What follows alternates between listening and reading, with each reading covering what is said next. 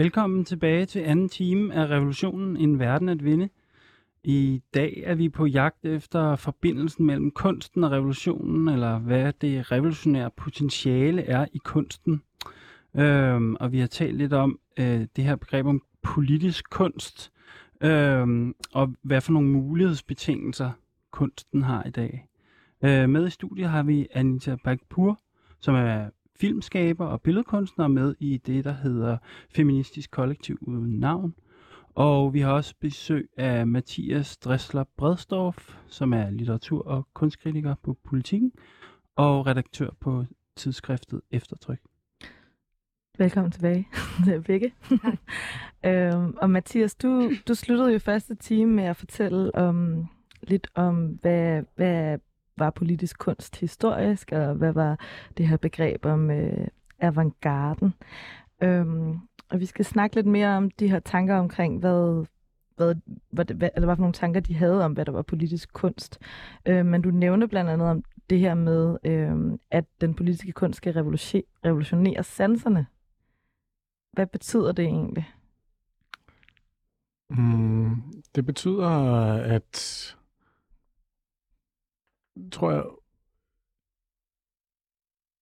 at åbne, øh, hvad, vi lærer jo at øh, identificere en masse ting hele tiden. Øh, og, og det er jo øh, vigtigt for, at vi kan gå, gå rundt i verden. Vi hører en lyd, mm. og det, det, er en, det er en bil, ikke? Mm. Øh, eller øh, vi ser en, øh, en flue, og så tænker vi, at den skal smækkes, eller et eller andet. Øh, men en form for, nu snakker vi meget om sådan politisk kunst i forhold til repræsentation mm. tidligere, men en stor del af det, som jeg opfatter som ret politisk kunst i dag, øh, er jo en form for kunst. De snakkede også om spiritualitet tidligere. Øh, en stor øh, del af den politiske kunst i dag handler jo også om at vise, at øh, vi ikke er en individer, der går rundt sådan at vi, vi, er ikke, vi er ikke små verdener, der går rundt for os selv, øh, men øh, fremstille forbindelserne, eller hvordan at vi på en måde ligesom lever i bobler med hinanden, kan man sige, ikke? eller mm. er hinandens øh, mm. øh, ukendte tvillinger, eller et eller andet. Øh, og det er jo ikke noget, som man ligesom kan læse en filosofisk traktat som ligesom viser os, så kan man måske forstå det logisk, at okay, der er en form for sammenhæng, eller øh, de tanker, som jeg tænker, det er faktisk en anden persons tanker. Ikke? Altså, øh, sådan, kunsten har jo en form for, særligt poesien har jo en form for skizofreni i sig, ikke? Altså, som tænker på øh, uh, T.S. Eliot, som ved Gud ikke var politisk særlig revolutionær. Han var død konservativ, ikke? Men T.S. Eliot's The Wasteland, som er bliver 100 år i år, det var jo en tekst, hvor at, øh, der var sindssygt mange stemmer, og der står ikke, hvem, hvem der er hvilke stemmer. Og, øh, og det skaber sådan en fornemmelse af, af, af et kor, mm. ikke? Øh, det synes jeg er også er vigtigt at tænke på. Okay, det er, også, det er faktisk det, der er det politiske. At øh, forstå, at ens egne grænser stopper ikke ved ens krop, men mm. ligesom er en form for underlig flyden rundt i virkeligheden. Mm-hmm. Det kan kunsten blandt andet vise. Og nu kan jeg godt tænke mig at prøve at tale lidt om det her med øhm, film, filmmediet. Øh, måske lidt i forlængelse af det, øhm, du siger med, med det her med sanserne. Øhm, fordi at øh, hvis vi lige taler om øh, Sovjetunionen igen, øh, så var der jo det her med, at øh, i det tidlige Sovjetunionen, der var der en filmskaber, der hed øh, Tsiga Vertov, som der var en del af en bevægelse, der hed øh, Kino Pravda, øh, og den blev grundlagt i 1922. Og i Kino Pravda, i deres manifest, øh, og i deres, hvad kan man sige, øh, forestilling om den den politiske øh, film og filmen som et øh, revolutionært værktøj, der snakkede de om det som om, at film, film var en måde at skabe, altså filmens sandhed var noget, som der fandtes, øh, og at, at proletariatets filmskabelse, det var ligesom baseret på sandheden, bare det, der skete i virkeligheden. Øh, og ved at optage nogle små øh, Øh, scener øh, af, af livet og hverdagen øh, for proletariatet, øh, så kunne man øh, med kameraet som et øje, altså som, som et filmøje, få en øget bevidsthed. Altså så man så de troede på, at kameraet kunne være med til sådan at skabe klarsynethed øh, i den måde, som man kiggede på, på verden på. Øhm, og, og måske noget af den sådan ideologi øhm, var noget af det, som der også øh, blev bygget videre på i Cinema Varieté i, i 60'erne øh, i Frankrig. Altså, hvor der også var det her med sådan, når man kan man sløre, hvem altså sådan fra hvilket perspektiv, hvordan kameraets øh, relation er til den, den filmer og sådan noget. Øh, men nu vil jeg bare gerne spørge dig, øh, Anita, øh, først, og, først, og frem, først og fremmest, først og fremmest, tænker du også, at filmmediet er, kan det være det her ideologiske værktøj, som, som Kino Pravda tænkte, at det var? Mm, først og fremmest tror jeg ikke, man kan sløre hvem der står bag kameraet. Det må I lige, det må I, jeg er ikke så kunstfaglig. Øh, altså, min øh, forståelse af cinema verité, det er det her sandheds øh, cinema, ikke? Eller at man ligesom kan fjerne subjektet fra... Øh... Jo, det var det her med på en eller anden måde at sådan kunne arbejde øh, med og sådan der. Ja, præcis. Sådan objektivt. Nej, det var mere Eller sløre. Det var faktisk mere at prøve at sløre det. Altså sådan sløre okay. det objektive kamera. Øhm, og lige pludselig at være den, der laver filmen, også er foran kameraet. Øhm, og at den, som der bliver filmet, kan udtale sig om, hvordan det er at kunne blive filmet. Nå, okay, fordi jeg føler i hvert fald, at mange af de film er meget sådan en-til-en optagelser af ting, der foregår. øhm, og jeg vil bare sige, at jeg, jeg tror ikke på, at det er objektivt, eller kan være objektivt. Jeg synes, altså, at det er meget tydeligt, hvem der filmer, øh, hvilken gaze der er. Mm. Øhm, og jeg synes, at det gerne må være tydeligere, eller at vi i hvert fald er mere bevidste omkring, hvem der kigger på hvad. Mm-hmm. Fordi at, at filmhistorien også har en... Øh, man kan sige, der er også et voldeligt blik, ja. øhm, eller det kan være voldeligt, det blik, der kigger, øhm, alt efter hvem man kigger på, hvordan man kigger på For, vedkommende. Fordi at, øhm, at film også blev, blev udviklet som en del mm. af, altså som et redskab i antropologien. Ja, til at, øh, etnografien. Ja, ja, præcis, og et, et, etnografien til at, øhm, at, at, at skildre øh, den anden. Øhm, men i forhold til det her med, om man kan bruge film til at skabe den her klarsynethed, som de snakkede om i det tidlige Altså Sovjet. øge bevidstheden. Ja, ja, hvad tænker du om den, øh, den jeg, position? Jeg, jeg, jeg føler lidt, at det er patch. Altså, jeg får det sådan lidt, der er et eller andet nedladende over mm. det, når jeg hører det. Fordi mm. jeg tænker sådan, at folk er jo ikke dumme, eller sådan, mm. at de ikke, eller sådan. Men på den anden side, så er jeg jo enig i, at kunst, al slags kunst, kan øge bevidstheden. ja. Altså, at jeg ser det jo også som en spirituel ting, eller ja. sådan. Og man kan opleve sig af, at man får udvidet bevidstheden på den ene eller anden måde. Men, men der er også et eller andet i det, hvor jeg bliver sådan... Der er et eller andet i den måde, den sætning, du lige... Altså, hvor jeg føler, at det bliver sådan en måde, at vi skal sådan oplyse folket, ja. det dumme folk på. Ja. Og det, Men det var jo også uh, statspropaganda på det ja, tidspunkt. Ja, og det er jeg ikke enig i. Eller sådan, jeg synes tit, at man i hvert fald i filmbranchen kan komme til at synes til ens publikum, eller man taler ned til ens publikum. Ah. Øhm, hvor jeg har det sådan... Øh, jeg forsøger ikke at gøre det i min film, og nogle gange kan det være, at nogle folk synes, at de ting, jeg laver, bliver meget utydelige så, ikke? Mm. Eller sådan. Men fordi jeg har en tiltro til, at folk kan forstå ting på mange forskellige måder. Men jeg tror også, at folk kan blive dogne. Altså, vi træner også. Altså, hvis mm. alt du ser er på en måde, så mm. bliver din hjerne også på en bestemt måde. Så, så det her, her er der et problem med det her med, at, øh, at på den ene side vil man gerne formidle på en eller anden måde noget, men på den anden side, så vil man ikke producere øh, propaganda eller sådan et eller andet?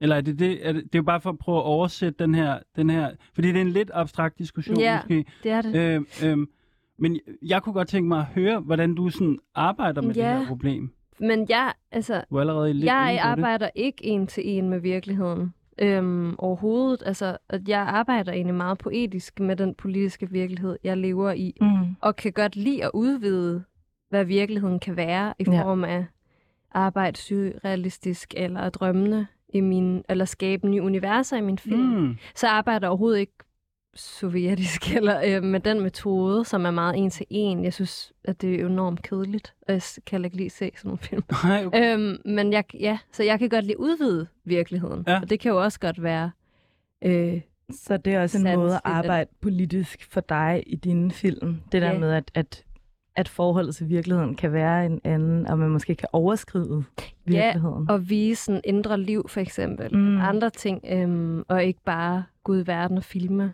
Øh, Kan du prøve at komme med et eksempel på, hvordan det kunne se Øhm, ud i en af dine film? Jeg har for eksempel arbejdet meget med reenactments Mhm. mm-hmm. og, og tid, altså at rejse tilbage i tiden, Mhm. øhm, og opstille øh, fiktive rum i min dokumentarfilm.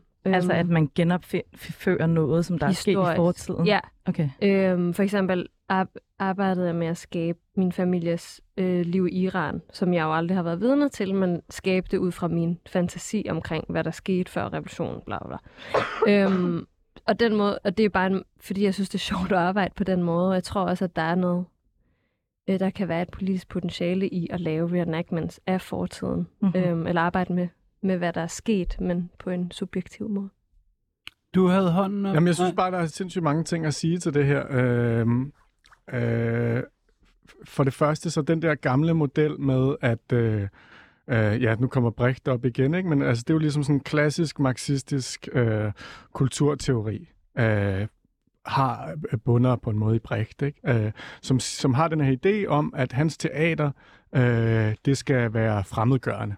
Folk er fremmedgjorte, men de skal ligesom igennem teateret, som bryder den, øh, den fjerde væg, og, øh, og, og, og hvor at øh, lige pludselig øh, skuespillerne kan begynde at sige regibemærkninger eller et eller andet, øh, så, så brydes grænsen mellem fiktion og, og, og, og, og, beskuernes virkelighed. Ikke? Men der er en, og jeg tror, at det synes jeg var interessant, hvad du, forhold til hvad du siger, Unisa, at, at, at hele den der model, den er ligesom sådan, den er bare, det virker bare fjollet på en eller anden måde, eller øh, i hvert fald den model, som er, at øh, forestillingen om, at politiske øh, kunstværker, kunstværker, der ligesom sådan er på en måde opfordrer til politisk handling, at de så skaber politisk handling. Altså det er simpelthen bare sådan en logisk fejlslutning, Ah, synes okay, jeg, ja. som, som, som, som vi bare skal sige, okay, det var en del af én kunsttænkning på et vist tidspunkt, men den er ligesom overstået nu.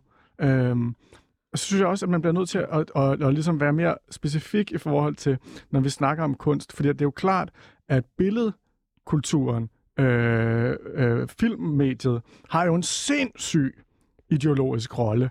Men hvilken ideologisk rolle har teateret i dag? Mm. Eller jeg mener, litteraturen, Ja. eller billedkunsten. Ikke? Så, så, så der, der er jo forskel på de strategier, man også må bruge i forhold til de her ting. Fordi at, øh, jeg kan huske øh, den, den franske forfatter Edouard Louis, han skriver på et tidspunkt i en af sine bøger, at for middelklassen, så er det at være politisk, det er en æstetisk position. Ikke? Øh, og det er jo også den frustration, man kan have i forhold til sådan noget som, eller jeg kan have nogle gange i forhold til sådan kunst, der præsenterer sig selv som meget politisk, øh, i forhold til, at, altså billedkunst for eksempel, hvor at alle ved jo, at de forbrugere, der er af den kunst, det er en ekstrem lille lukket cirkel. Altså, så det er helt for, det, altså det at være politisk i Hollywood for eksempel, mm. eller et eller andet, er noget helt andet, end at være det i et lille galleri på mm. Øensværket, ikke? Jo. Okay.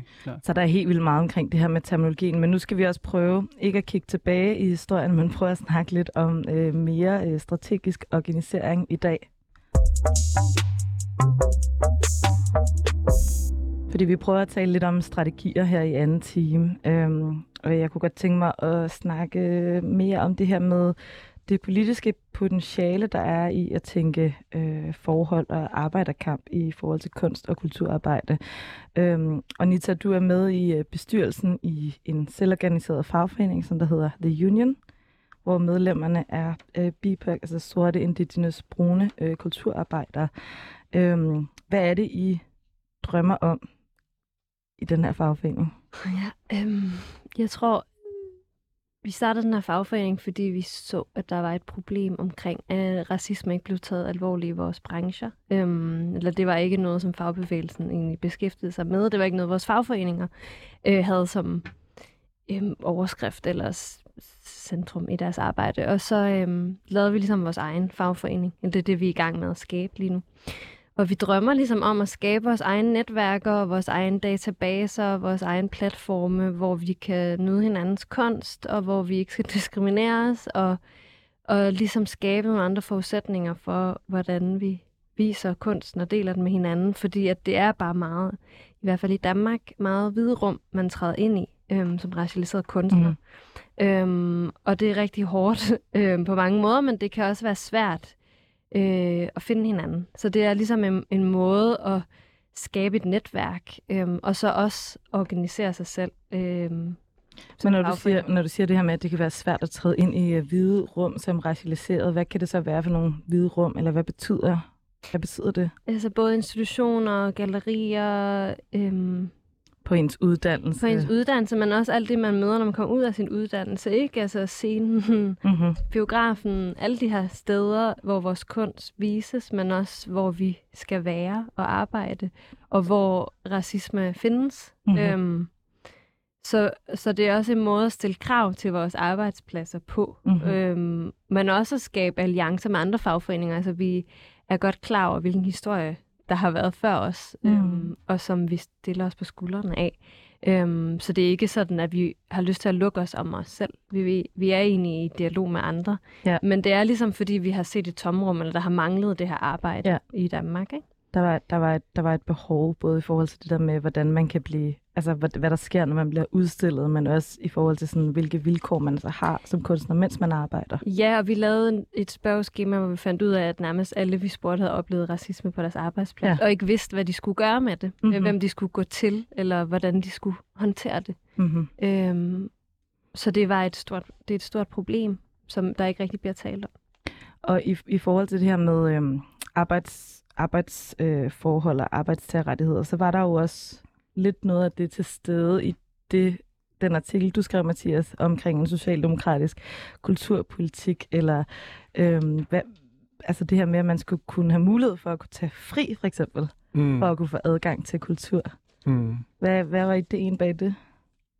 Øh, jamen, hvis jeg lige først bare lige må kommentere noget der, som Unita sagde, som jeg synes var interessant, det, det er, det, der er sådan en spænding, fordi vi har ikke snakket så meget om kunstnerrollen, vi har snakket meget om kunst, men sådan, hvad, hvad er en kunstner? Øh, og en kunstner på en måde er jo en, det er jo en fed figur, en kunstner, ikke? Fordi en kunstner, i modsætning til at lade sin klassiske idé om en arbejder, ikke? fra Chaplins øh, moderne tider, som er, står og hamrer på maskinen, og så bliver han ved med at hamre, når han er færdig på arbejde. Ikke? Det vil sige, at han er sit arbejde. Øh, der er kunstneren jo sådan en interessant identitet, fordi det er nul identitet. En kunstner er ikke rigtig noget. Vel? Altså, en kunstner er ligesom bare i radikal forstand det, kunstneren gør. Øh, så man kunne også sige, at der lå sådan et politisk projekt i, at, øh, at, at, at den der identitet der, det skal være det, der ligesom skal udbredes. Ikke på den måde, at alle ligesom skal lave klatmalerier eller sådan noget, men ideen, der ligger i kunstnerens sociale position, som ikke er betinget af noget særligt. Er hvad, er det for en, øh, hvad er det for en nul-identitet? Jamen, jeg mener bare sådan, du er radiovært. Jeg er underviser eller et eller andet. Øh, men kunstneren er jo bare det, kunstneren gør. Ikke? Og det, det ændrer sig øh, over tid på en anden måde, og så, så bliver det ligesom sådan øh, begrebsligt gjort, eller formligt gjort i nogle, nogle værker, og sådan, men, men, men kunstneren er, er, er noget andet end en klassisk form for mm. arbejder, kan man sige. Ikke? Men, men, men så er der jo selvfølgelig også en spænding i det der, som for eksempel du snakker om, Unita, med, at man vil jo også egentlig også bare gerne anerkende som arbejder. Man er selvfølgelig også arbejder, mm. man er et særligt sted i arbejdsdelingen. Mm. Alt det Hvad her. tror du, det vil betyde politisk, at man kunne fylde noget andet ind i den identitet som kunstner? Hvis vi bare prøver at, at tænke med, med det her med, øh, hvad, hvad, det, hvad det ville gøre. Jamen, jeg tænker, at et interessant politisk projekt sådan i det hele taget, det er at, at øh, så vidt muligt at svække folks identiteter. Uh, altså at, uh, at ligesom uh, introducere et uh, element af, af, af grundangst i, hvem vi går rundt der er.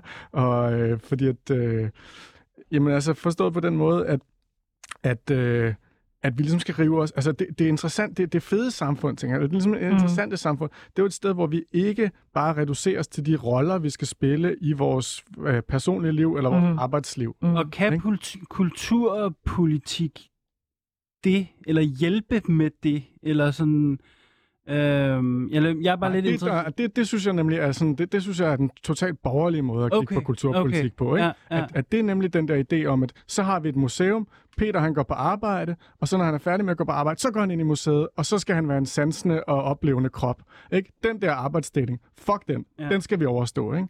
Øh, så øh, det, det, det handler om at bryde de der rum sammen, men problemet det er jo, at det har reklamemagten jo også fundet ud af. Ikke? Altså, øh, at, at, at, det ikke, at det handler om at bryde de der rum sammen, som vi kan jo se reklamer alle mulige steder, mm. øh, hvor vi ikke ved, at de er reklamer, for eksempel. Ikke? Mm.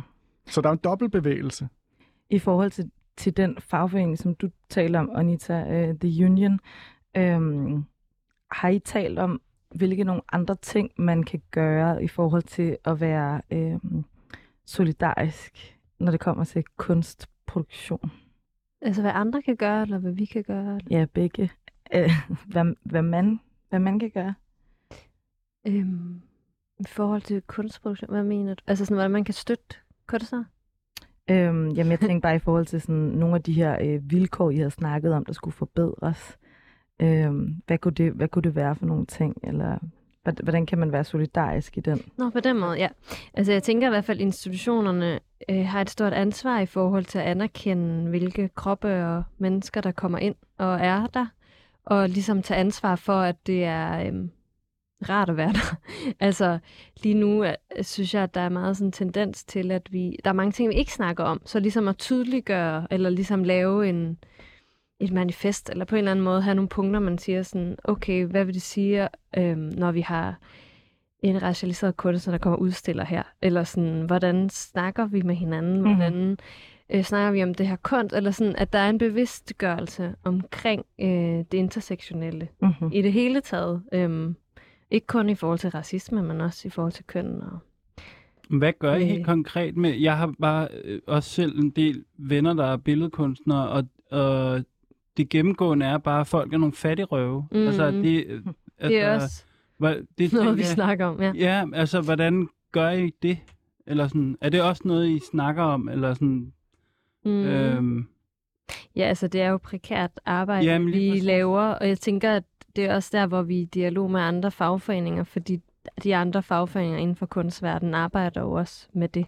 Altså hvordan man udarbejder kontrakter, og Ja. hvad man kan kræve for sit arbejde. Ikke? jo, Jo. Øh, men det tænker jeg er en generel ting i vores branche, at det er øh, prekært arbejde. Øhm, Kender du godt det, Eskild? ja, ja, ja, ja, ja, jeg er helt med på, så det er ud helt på. sikkert også en del af vores kamp. Ja, ja. Øhm, Om det, og, og, de- at- og jeg, tænker, jeg tænker, det er rigtig spændende, det der med at organisere sig øh, øh, sådan, øh, som billedkunstnere, øh, også fordi, at det er noget, altså kulturarbejdere sådan brede, i bredere forstand har det der problem også, ikke? Altså, Men var det lidt Jo. det, som Mathias sagde i forhold til os, os, at kunstneren skal have en identitet? Altså er det, er det fordi, at det politisk giver mening at sige, når man kunstneren er en arbejder?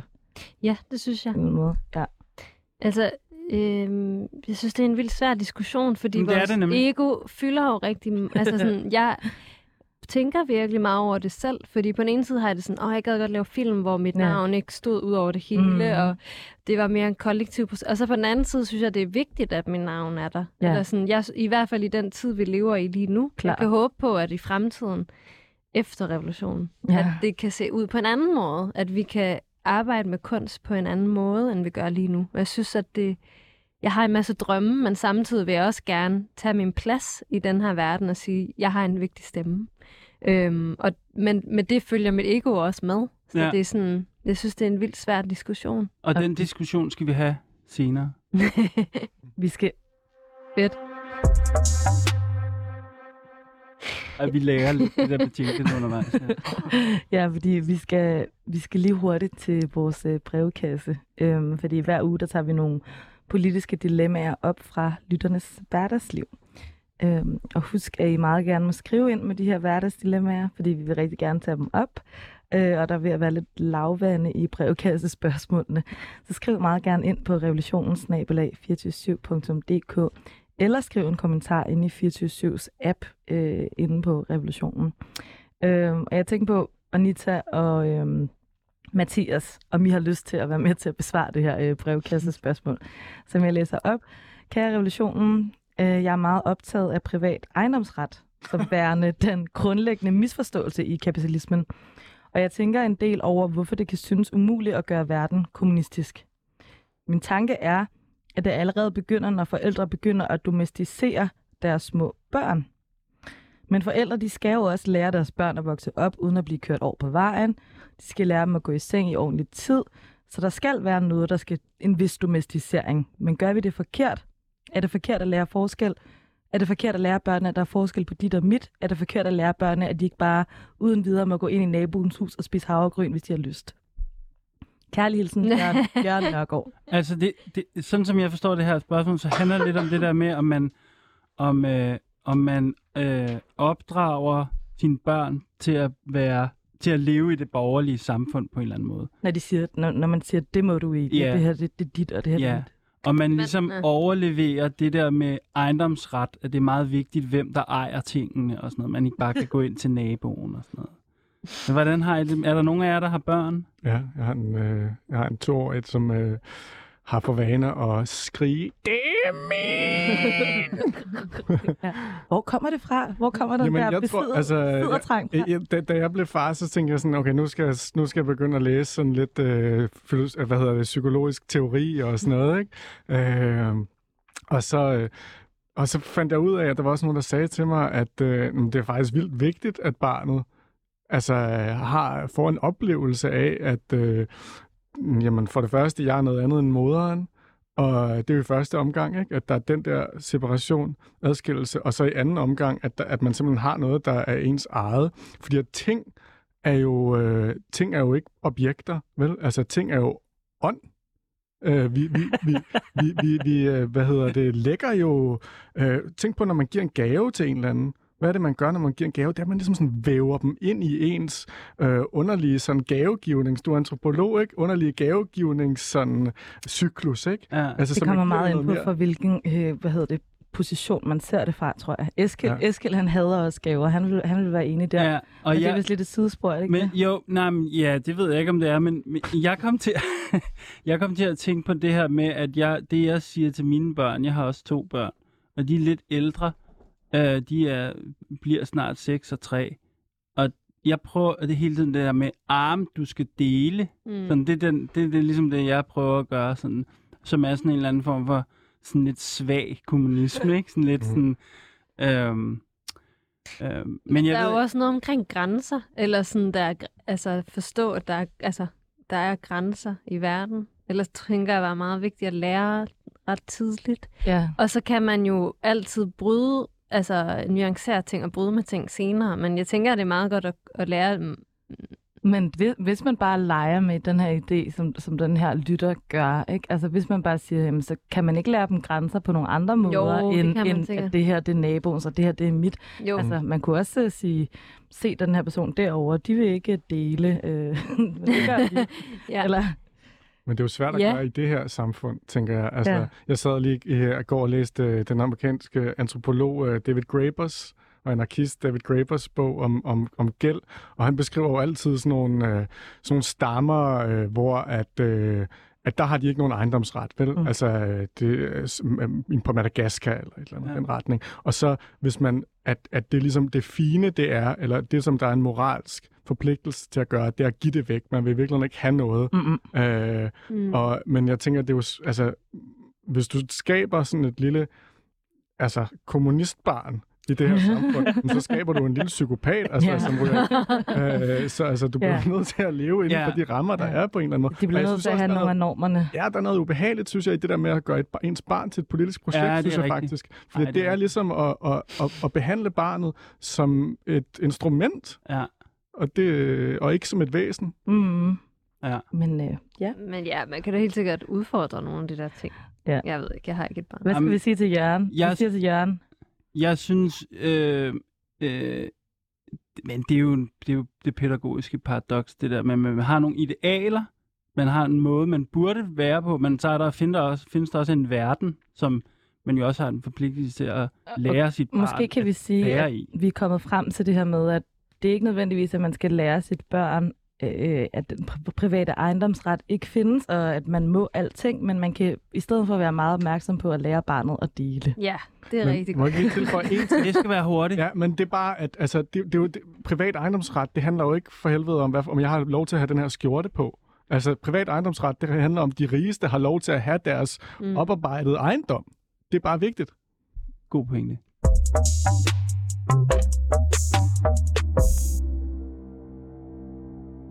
Okay. Øhm, det er jo sådan, at i slutningen af, af alle programmerne skal vi tale om utopi. Det gør vi i alle radioprogrammerne. Og i dag har vi rykket det lidt frem, fordi at øh, vi gerne vil have begge gæsterne med til den her diskussion. Øhm, så spørgsmålet er nu, nu har vi haft en diskussion her i, øh, i noget tid om forholdet mellem kunst og politik, og hvad er politisk kunst osv. Så, videre. så men hvis vi nu forestillede os, øhm, at vi var efter revolutionen på en eller anden måde, øhm, ville der så være gallerier, for eksempel? Efter revo- Nej, tak. revolutionen? Nej tak, bliver der sagt. kan du sætte nogle flere ord på det? Jeg tænker ikke, kunst bliver, eller behøver at blive udstillet på et galleri. Nej. Det synes jeg er meget gammeldags. Ja. Altså, øhm, Hvordan, hvordan og ville det... Og det hele, der er med et galleri, er vel også, at det er et sted, som man kan få købere til at komme og kigge. Præcis. Så kan det være på gaden. Ja. det kan være i andre rum, eller sådan. Ja. Vi forestiller os jo også, at det er et klasseløst samfund, ikke? Jo da. Så jeg tænker også, at vi skal jo, om, altså, vi skal jo lave om på de strukturer, der er findes inde i kunstverdenen. Og Mm. en del af den er jo, at der er nogen, der sidder og profiterer på Mm. gallerier Mm. af kunstneren og tager en rimelig stor sum af. Hvad, hvad så med museer? Museet er jo sådan ligesom Nej. et sted, hvor man går hen og kigger på billeder. Men jeg tror bare godt, man kan kigge på billeder på andre måder. Ja, det ja. behøver ikke være så højtidligt, Nej. tænker jeg. Og så, øh, så øh, fint. Så museer er noget, der repræsenterer det, den gamle verden inden Det synes revolutionen. Men altså, biografer må gerne stadig. Okay, det må gerne. det er fedt at sidde i en biograf. Ja. Så kan det være gratis at komme Ja. ja. Ja. Men jeg tænker måske også, at man kan deles lidt om at have kunstnerens rolle. Vi behøver ikke at Ah. have de her. Ja, Jeg kan også være andre ting end kunstner. Ja. Du kan være kunstner Ja. en dag. Du Ja. kan lave en film i år, så næste år er der en anden, der kan. Ja, Altså, hvis vi ligesom skal bryde lidt med den her identitets ja. et tingeling med, at så er jeg kunstner, og det er det, jeg skal lave resten af mit liv. Ja. Altså sådan, men vi kan jo alle sammen lave kunst. Så er der bare nogen af os, altså jeg er dårlig til at gå i skole, så, ja. så jeg går ikke på universitetet, så kunne jeg lave kunst. Ikke? Men jeg tænkte også på det, du sagde, Mathias, med, at man skulle have adgang, adgang til kunst. Efter revolutionen ville det så ikke også betyde, at vi alle sammen havde adgang til at være kunstnere? Mm. Ja, men det er jo også det, fordi at det, der, der, der er jo en masse paradoxer og løse ledninger i det her, ikke? Fordi altså, det er jo et, et, et totalt øh, terrorsamfund, den her idé om, at alle skal være kunstnere. Ikke? Altså, Hvad betyder det? nej, men jeg mener bare, altså forestille sig, at alle skulle... Jamen altså, det er jo ligesom, alle har en Instagram-profil, og så bruger tiden på ligesom at tage billeder. Så, så det er jeg, noget af det jeg, værste, for, jeg, jeg kan forestiller mig det ikke på den måde, at alle skal være kunstnere nødvendigvis, og ingen skal være tømrere, og Nej, ingen nej, skal nej. være Vi pædagoger. skal da dele Men det er mere på den måde, at, at man måske har mulighed for at skiftes lidt. Ja. Præcis. Men det, det synes jeg egentlig også, at man kan sådan fra et andet synspunkt opponere mod, fordi at, altså, øh, det ville jo være frygteligt, hvis der var en eller anden, der sagde til øh, Lars von Trier, Nå Lars, nu har du lavet tre film i år. Eller, okay, det tager nok lidt længere tid. Så nu skal du bruge 10 år på at være øh, øh, gadefejer. Altså, det vil, Men det vil, hvorfor? jamen, fordi at manden er god til at lave film, ikke? Altså, men der er også øh, andre, der kan være gode til at lave film. jo, men, øh, men, Der kan men være lige så gode til at lave film som Lars. På øh, gamle Lars. jamen, det tror jeg ikke, der er så mange, der er. Nå, okay. Det er Nå, det er en anden diskussion. noget, men, men, det, men det er alligevel spændende, den her diskussion, fordi den handler grundlæggende om arbejdsdeling, ikke? Men hvordan han- synes du så, Mathias, altså hvis du drømmer om efter revolutionen i forhold til det her med kunst, hvilken rolle har det så i samfundet? Øhm, jamen, det synes jeg er svært at svare på. Altså, jeg tror ikke, det vil være så...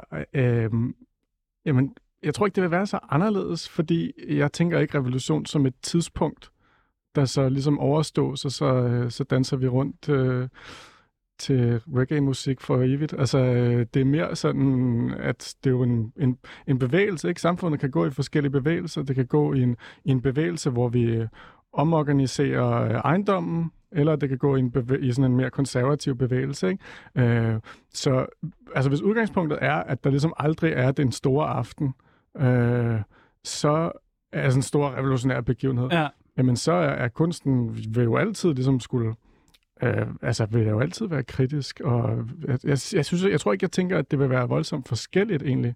Altså, fordi det er jo ikke, fordi at konflikterne slutter. Men Jeg tænker, jeg synes, du tænker meget pragmatisk nu, altså i forhold til, hvordan det kommer til at være. Jeg tænker, vi, vi, vi skal tænke utopisk i forhold til, hvordan vi kunne drømme os til, det kunne være. Ja, der er også noget omkring penge, ikke? Fordi lige i, altså, den dag i dag, det koster jo virkelig mange penge at lave en film. Mm. Altså, Mm. Dune kostede jo 1 milliard dollars. Ja, Det er altså virkelig meget. en milliard Ja. dollars. Ja. Det er virkelig mange penge, og jeg tænker sådan, jeg synes ikke, det burde... Altså, jeg synes ikke, at det burde være muligt at, at lave en film, der er så dyr. Nej. Altså i forhold til Nej. den verden, vi lever i. Nej, Ah. nej. Øhm, så jeg tænker også noget om, at kunsten bliver nødt til at se ud på andre måder, og vi bliver Ja. nødt til at omfordele ressourcerne på en anden måde, mm. så der ikke bliver brugt en milliard Mm. kroner eller dollars ja. På at lave en, et værk. Så det perspektiv er der også i det på en eller anden måde. Ja, og, og noget med, at det er tilgængeligt at lave kunst på andre måder. Altså sådan, det ved jeg ikke. Det synes jeg bare, Ja. det skal være. Jeg synes, det er... Og så, hvis man ikke gider at lave andre ting, og man kun vil lave kunst, fint nok. Mm. Altså, men Ja. jeg synes godt, at vi kan deles lidt Ja. om arbejdet. Jeg tror i hvert fald, at, øh, at jeg har sådan nogle drømme om, øh, efter en eller anden øh, revolutionær begivenhed, eller et eller andet tidspunkt, hvor at, øh, at, at jeg er mere i sådan et, et utopisk samfund, at jeg havde mulighed for at bare lave kunst. Mm, Altså. præcis. Og det sådan, Um, tror jeg, mange har det. Hvad og- mener du, når du siger det der med at bare sidde og lave kunst? Nej, men jeg tror faktisk, det er lidt det der med, øhm, altså, ikke nødvendigt, nu har vi jo talt meget om det her med politisk kunst i dag, og det her med, hvilken rolle den har, og hvilken rolle den har for at ændre samfundet, og jeg tænker, efter revolutionen, selvfølgelig vil der stadig være ting, der er vigtige at diskutere, men jeg synes også, det kunne være interessant, så det her tankeeksperiment med, kunne man lave ting for Mm. ku- kunne man lave kunst for kunstens skyld alene? Mm. Vil der være mere plads og overskud til Mm. at lave noget, som der ikke behøver at være Præcis. et budskab? Eller, men nu tror jeg også bare, fordi fra, fra min egen erfaring, at mange af de ting, jeg har lavet, har bare været som meget vigtige ting. Eller du ved, netop den her meget sådan Men- seriøse sådan... Det, det er sjovt. Jeg synes, den her utopisnak øh, i forhold til det der med kunst og kultur og sådan noget, at den handler faktisk grundlæggende også meget om fritid. Mm. Altså, øh, det der med, at, at for at... f- Ja, eller det er i hvert fald sådan, jeg selv tænker det, det der med, Mm. at hvis alle skal være have lov til at producere kunst, eller ommøblere sanserne, eller spørge, øh, stille den typer af spørgsmål, som man kan i billedkunst eller anden slags kunst. Øh, det kræver noget tid på en eller anden måde, eller det, det, det, der er nogle ressourcer, der skal sættes af til det, og derfor forudsætter det der med mangfoldiggørelse af kunsten, og at det der med, at flere har mulighed for at have en kunstpraksis på en eller anden måde, også en, en omorganisering af vores Men- tid. Jeg ved altså heller ikke, om jeg vil lave kunst efter revolutionen, Ah, faktisk. nej, okay. Det ved jeg faktisk ikke. Nej. Fordi, at jeg, som sagt, jeg, jeg har noget, jeg gerne vil sige øh, lige nu med den kunst, jeg laver. Mm. Øhm, og hvis jeg forestiller mig for eksempel, at vi har et klasseløst samfund, og der Ja. er lighed, og jeg ved faktisk ikke, jeg tror, jeg vil vælge at lave noget andet. Hvad vil du hvad, lave? hvad, ja, hvad skulle du lave? Det ved jeg ikke. Øhm, Bare et eller andet. mm, måske, altså nu er jeg også ansigtslæser, Mm, ja. så tror jeg faktisk, jeg vil lave noget mere spirituelt, eller Mm. mm. noget mere sådan, altså fordi at der, ja, jeg, jeg tror, jeg vil lave noget andet, eller bruge nogle andre sider af mig selv, mm. Mm. end nødvendigvis kunsten. Jeg kunne bare ikke forestille mig, at jeg bare, så bare ville lave kunst om, om et træ, for eksempel. Nej. Eller, altså, det, kan, det er helt sikkert andre, der gerne vil. Men det tror jeg ikke, jeg ville personligt selv. Vil du det lige måske også, jamen, det vil bare, jeg tænker bare på, at det måske også, altså hvis man, hvis man så forestiller sig den her som en begivenhed, ikke? hvilket Ja. jeg jo ikke er med på, Nej, vi. så, øh, øh, jamen, så må man jo også forestille sig, at øh, alting, altså at revolutionen i den forstand er en ny slags øh, betydningsgiver til alting, og en omfordeling af, af, af tingenes betydning. Altså, der er jo masser af menneskelige samfund, hvor øh, kunst ikke er en speciel aktivitet, ikke? så det er, jo, det er jo også et særkende for vores vestlige samfund, mm-hmm. at Mhm. vi tænker, her er der kunst, her er der noget andet, og sådan noget lignende. Ikke? Så øh, hvis man skal gå ind på, på ideen, så, øh, så vil det vel også bare være sammenbruddet Ja. øh, af kunst, som, Som som en, som en adskilt, som en adskilt ting. Ja. Øhm, og med de ord, så skal vi faktisk sige farvel til dig, Mathias øh, Tak. Dresler Bredstof. Øh, lidt inden programmet er helt slut, fordi du skal ud og undervise. Så tusind tak, fordi du kunne være med i dag. Tak fordi jeg måtte komme. Tak. Øh, og Nita, du bliver hængende Ej, lidt nu længere. gjorde jeg det igen. Det er i orden. Fordi at øh, vi skal til det, der hedder Nyt for Fronten, fordi hver uge der fremhæver vi nogle begivenheder øh, rundt omkring i verden, som vi synes, der giver et politisk håb, øh, og også peger på den modstand, som der findes. Øhm, og øh, der er et globalt netværk af videnskabsfolk og forskere, som der er kaldet Science Rebellion, som der er en aflægger af Extinction Rebellion, som der den seneste tid har kørt en civil ulydighedskampagne i mere end 25 lande og de demonstrerer, og de lænker og limer sig fast til fossile udledere og blokerer deres kontorer og deres institutioner øh, som en protest imod den eskalerende klimakatastrofe. Og baggrunden for den her øh, civile ulydighedskampagne, det er, at der i den seneste IPCC-rapport, som der er den rapport, der er blevet lavet af FN's klimapanel, ligesom i de mange foregående rapporter, tegner en dyster fremtid for de fleste her på jorden, hvis ikke vi omorganiserer vores energisystemer og økonomi. Ja, jeg, jeg synes, det, det, det her med Science Rebellion, jeg synes øh, faktisk, det er lidt øh, spændende. Jeg har det sådan... Øh, jeg, synes, jeg synes, det er fedt, at akademikere, videnskabsfolk og forskere ligesom er kommet sådan lidt ud af busken og er begyndt at produce, øh, øh protestere og deltage i politiske øh, protester. Øh, fordi man jo tit har den her fornemmelse af, at videnskabsfolk og forskere, de er sådan, som sidder ude på universiteterne, og så forsker de, og så siger de sådan, jamen, resultaterne, de har ikke noget med mig at gøre, og det må politikerne ligesom tage sig af. Sådan. Så på den måde synes jeg, det er en, det er en øh, spændende bevægelse. Men jeg har det også, øh, jeg har også omvendt sådan lidt noget med, at øh, det her spørgsmål om, krig, om klimakrisen, det er jo ikke et videns, øh, det er jo ikke en videnskrise. Det er jo ikke sådan, at folk ikke kender fakta eller et eller andet. Øh, eller politikerne skal lytte noget mere til videnskaben. Og det er måske lidt sådan, de her folk måske stadigvæk mimer lidt, eller, eller det der med, at videnskaben skulle være særlig vigtig i klimakrisehensyn, det, det tænker jeg ikke. Altså grundlæggende er klimakrisen jo et politisk spørgsmål. Der er nogle, øhm, der er nogen, der modsætter sig. Så der er, ikke, der er ikke et problem med for, formidlingen? Altså, vi skal ikke have nogle flere øh, infographics eller kurver, som der viser, øh, hvordan det står til med den globale opvarmning? Nej, altså, der er jo ligesom bare, altså der er jo nogen, der modsætter sig den her øh, omstilling. Og det gør de ikke, fordi de kender, det gør de ikke, fordi de ikke kender tallene. De gør det på en anden, altså nogle andre årsager. Altså det, det, der er på en eller anden måde sådan en eller anden form for denialism nogle steder stadigvæk. Hvad betyder det? Nå, men det her, man, man ligesom ikke anerkender klimakrisen. Og det er ligesom et politisk valg på en måde. Altså man, man, øh, det, er for, det er for omfattende, så snakker man udenom. Eller, så man siger på en måde, ja, ah, men det er alvorligt og sådan noget, men lad os lave penge på det alligevel. Mm. Så det er, det er et aktivt politisk valg, at man vælger øh, ikke at forholde sådan, sig til at, at, at skabe nogle forandringer. Ja, sådan, sådan tænker jeg det i hvert fald. Ja. Øhm, du havde en anden nyhed. Ja, jeg, jeg faldt lige over øh, en anden ny, nyhed. Øhm, det var også noget, vi havde lidt op at vende i, øh, i sidste uge, men øh, det er jo de her ret øh, voldsomme begivenheder i Shanghai, i Kina. Øhm, altså Shanghai øh, er en stor by med 25 millioner mennesker, som er lagt, øh, som er lagt sådan i et eller andet form for øh, jern, et corona-lockdown, øh, sådan en slags jerngreb af det kinesiske kommunistparti på tredje uge, og der var en lytter, der sendte mig et link med en lang tråd om, hvor de, hvordan, øh, hvordan indbyggerne i, øh, i Shanghai er begyndt at protestere, fordi der simpelthen er, er folk er begyndt at sulte, og må ikke komme, altså de må ikke gå ud på gaden simpelthen. Øhm, og øh, det, det, er, det, der er det opløftende ved det, fordi situationen er meget alvorlig, og, men det, der er det opløftende, det er, at Shanghai ellers er kendt for at være sådan en meget øh, lojal by. Det er en rig by, Øhm, så der plejer ikke at være så meget politisk uro i den by. Og, men det har nu bredt sig også til, til Shanghai. Øhm, og det synes jeg var lidt spændende. Øhm, og der er så meget, der er så meget, øh, hvad hedder det, øhm, der er så meget materiale, kritisk materiale, der kommer på internettet nu, så censuren i Kina kan slet ikke følge med. Og derfor find, kan vi også se flere og flere videoer og den slags fra Shanghai.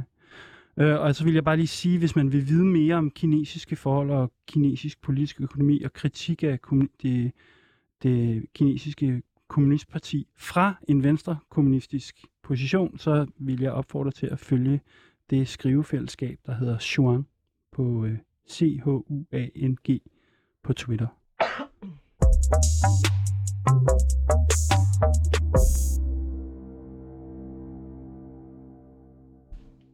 Så vil jeg bare høre dig, øh, Anita, her til sidst. Øh, hvilken rolle tænker du, at du vil have som filmskaber øh, og medlem af det her feministiske, øh, fem, feministisk kollektiv uden navn, hvis vi nu skulle tænke det som en del af den her nye kommunisme? Ja, altså inden, altså mens, ja. mens vi laver revolution. Ja. Ja, vil du lave Ja. film for os på en eller anden måde? Ja, men jeg tror, at de film, jeg laver, måske er, taler meget godt ind i. Ah, spændende. øhm, må vi se, når de bliver lavet. Mm. om det giver mening i forhold til revolutionen. Men det håber jeg da. Ja. At øh, det kan bruges til noget.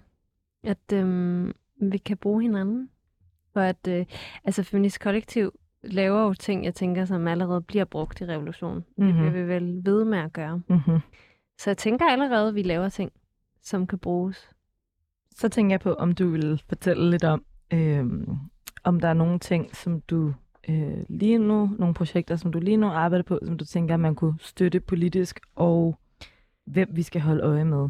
Mm, ja, altså, øhm, jeg synes en filmproducer og instruktør, der hedder Agar Hansen Mhm. fra Grønland, er en, man kan holde øje med. Øhm, jeg synes, hun er en vigtig stemme i forhold til at tale om Danmarks koloniale nutid.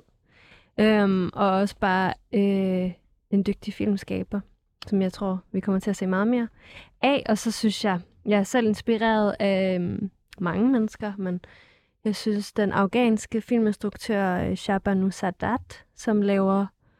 Øhm, hun arbejder øh, meget med sådan, den politiske virkelighed i Afghanistan, men på en poetisk måde, og meget Mm. tit til børn. Mm-hmm. Og det synes jeg er ret spændende øhm, og meget rørende, hendes værker. Jeg synes, der er noget, et vildt stort potentiale i at kunne lave rør, rørende Ja. kunstværker, som jeg også selv er meget øhm, betaget af i mit Mm. eget. Hvad gør det? Hvad gør det egentlig, det der med at kunne være i stand til at vække den, øhm, de følelser? Jeg tror, jeg synes, det er noget af det mest revolutionære, man kan. Det er faktisk at røre folk. Ej, det må du lige forklare. Det er spændende. Øhm, jamen, nogle gange så er det...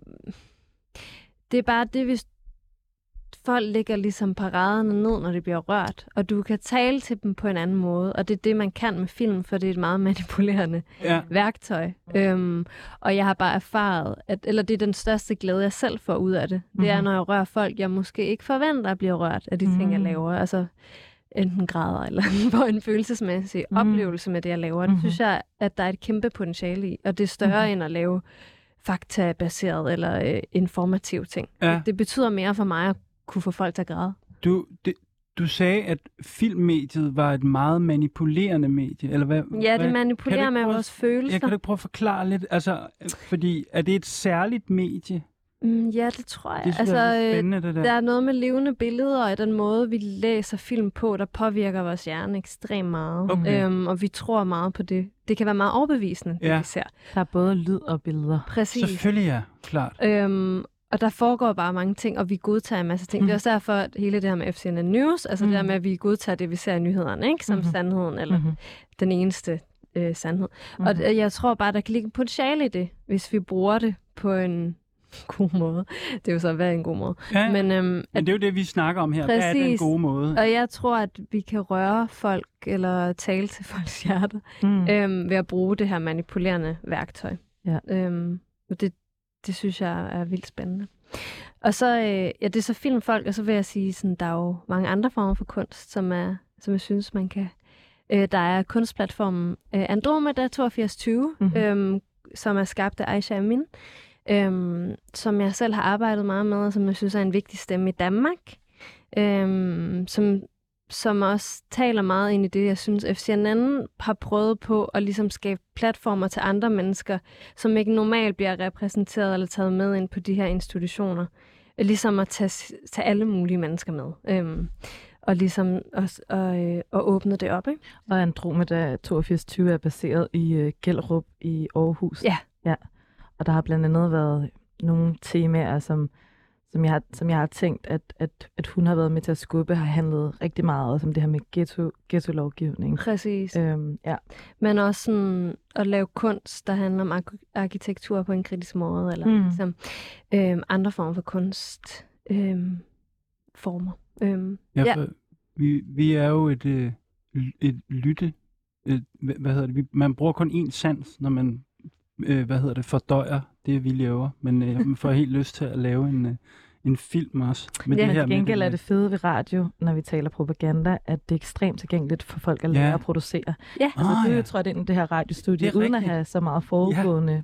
uddannelse eller noget som helst, hvor at, at lave film altså, jeg synes også, man skal prøve at tage det lidt ned for den der med, at det er meget svært at gøre, Ja, men der er, der er Ja, det er flere svært. sådan, tekniske, Ja. produktionsmæssige ting, som du skal vide, hvor at du kan bare gå ind og tænde for mikrofonen. Ja, det jeg Øhm, har lært, snart lært det. vi Men skal ved I ikke hvad? tale Vi- lidt om det ja. her med, hvad, hvad for nogle ting, vi kan tage med til vores manifest fra dagens Mm. program, øh, når vi nu har talt om forholdet mellem øh, kunst og politik og kunsten i øh, revolutionen. Øhm, der er noget, der er nogle af de ting, som vi har snakket om, som jeg har tænkt på, om man kunne tage med. Der er det her med, at vi skulle skabe vores egne øh, platforme på en eller anden måde, og tage noget magt øh, Mm. fra nogle af de institutioner, som der ellers bestemmer, hvem der kan få lov til at udstille, og hvad, hvad de kan få lov til at udstille.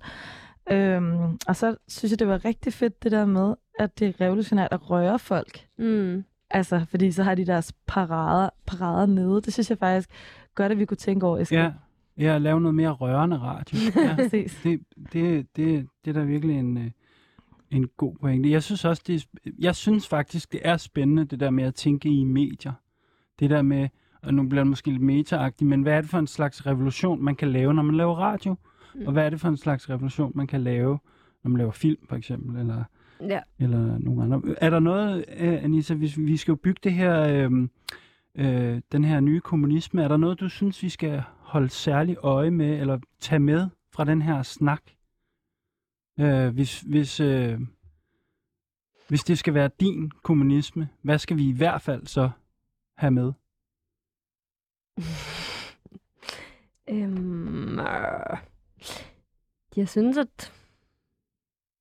Jeg ved ikke, jeg kan bare meget godt lide den her idé om, at vi alle sammen er kunstnere. Ja. Øhm, og at det er blevet taget... Altså, der er nogen, der så insisteret... Altså, fordi alle børn laver kan jo godt lide at udtrykke sig. ja, ja. Og det ligesom bliver taget fra os, når vi bliver ældre. Mm. Og ligesom at claim den på en eller anden måde. For Det er en god pointe. der er et eller andet i det kapitalistiske samfund med, at der er nogen udvalgte. ja. Der er særligt, øh, der er nogle genier, der kan tænke på en bestemt måde, men altså alle børn kan jo har en fantasi. Så Ja. når vi bliver voksne, bliver der bare taget nogle ting fra os, og nogen, der insisterer mere på det end andre.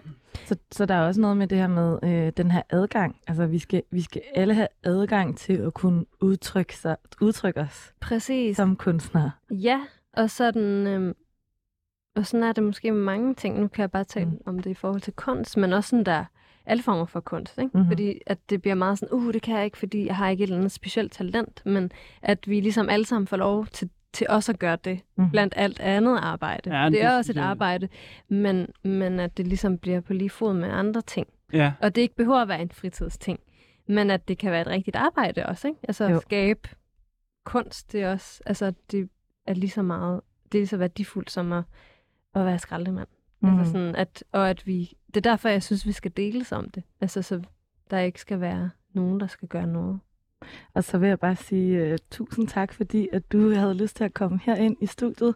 Uh, og Nita. Bakpur, du er filmskaber og billedkunstner, og du har været medstifter af det, som der hedder Feministisk uh, Kollektiv Uden Navn. Og så er du med i det, der hedder uh, The Union, som der er en selvorganiseret fagforening. Tjek det ud uh, på Instagram. Yes. Øhm, og så vil jeg bare sige lidt med igen næste tirsdag, hvor vi igen har dedikeret to timer til at tale om revolutionen. jeg hedder Eskil Halberg. Jeg hedder Laura Hinde Blankholm, og vi har en redaktør, der hedder Rebecca Nørre. Og så har vi øh, Felicia Sara, som der står ude i regien. Husk, vi har kun vores lænker at miste og en verden at vinde.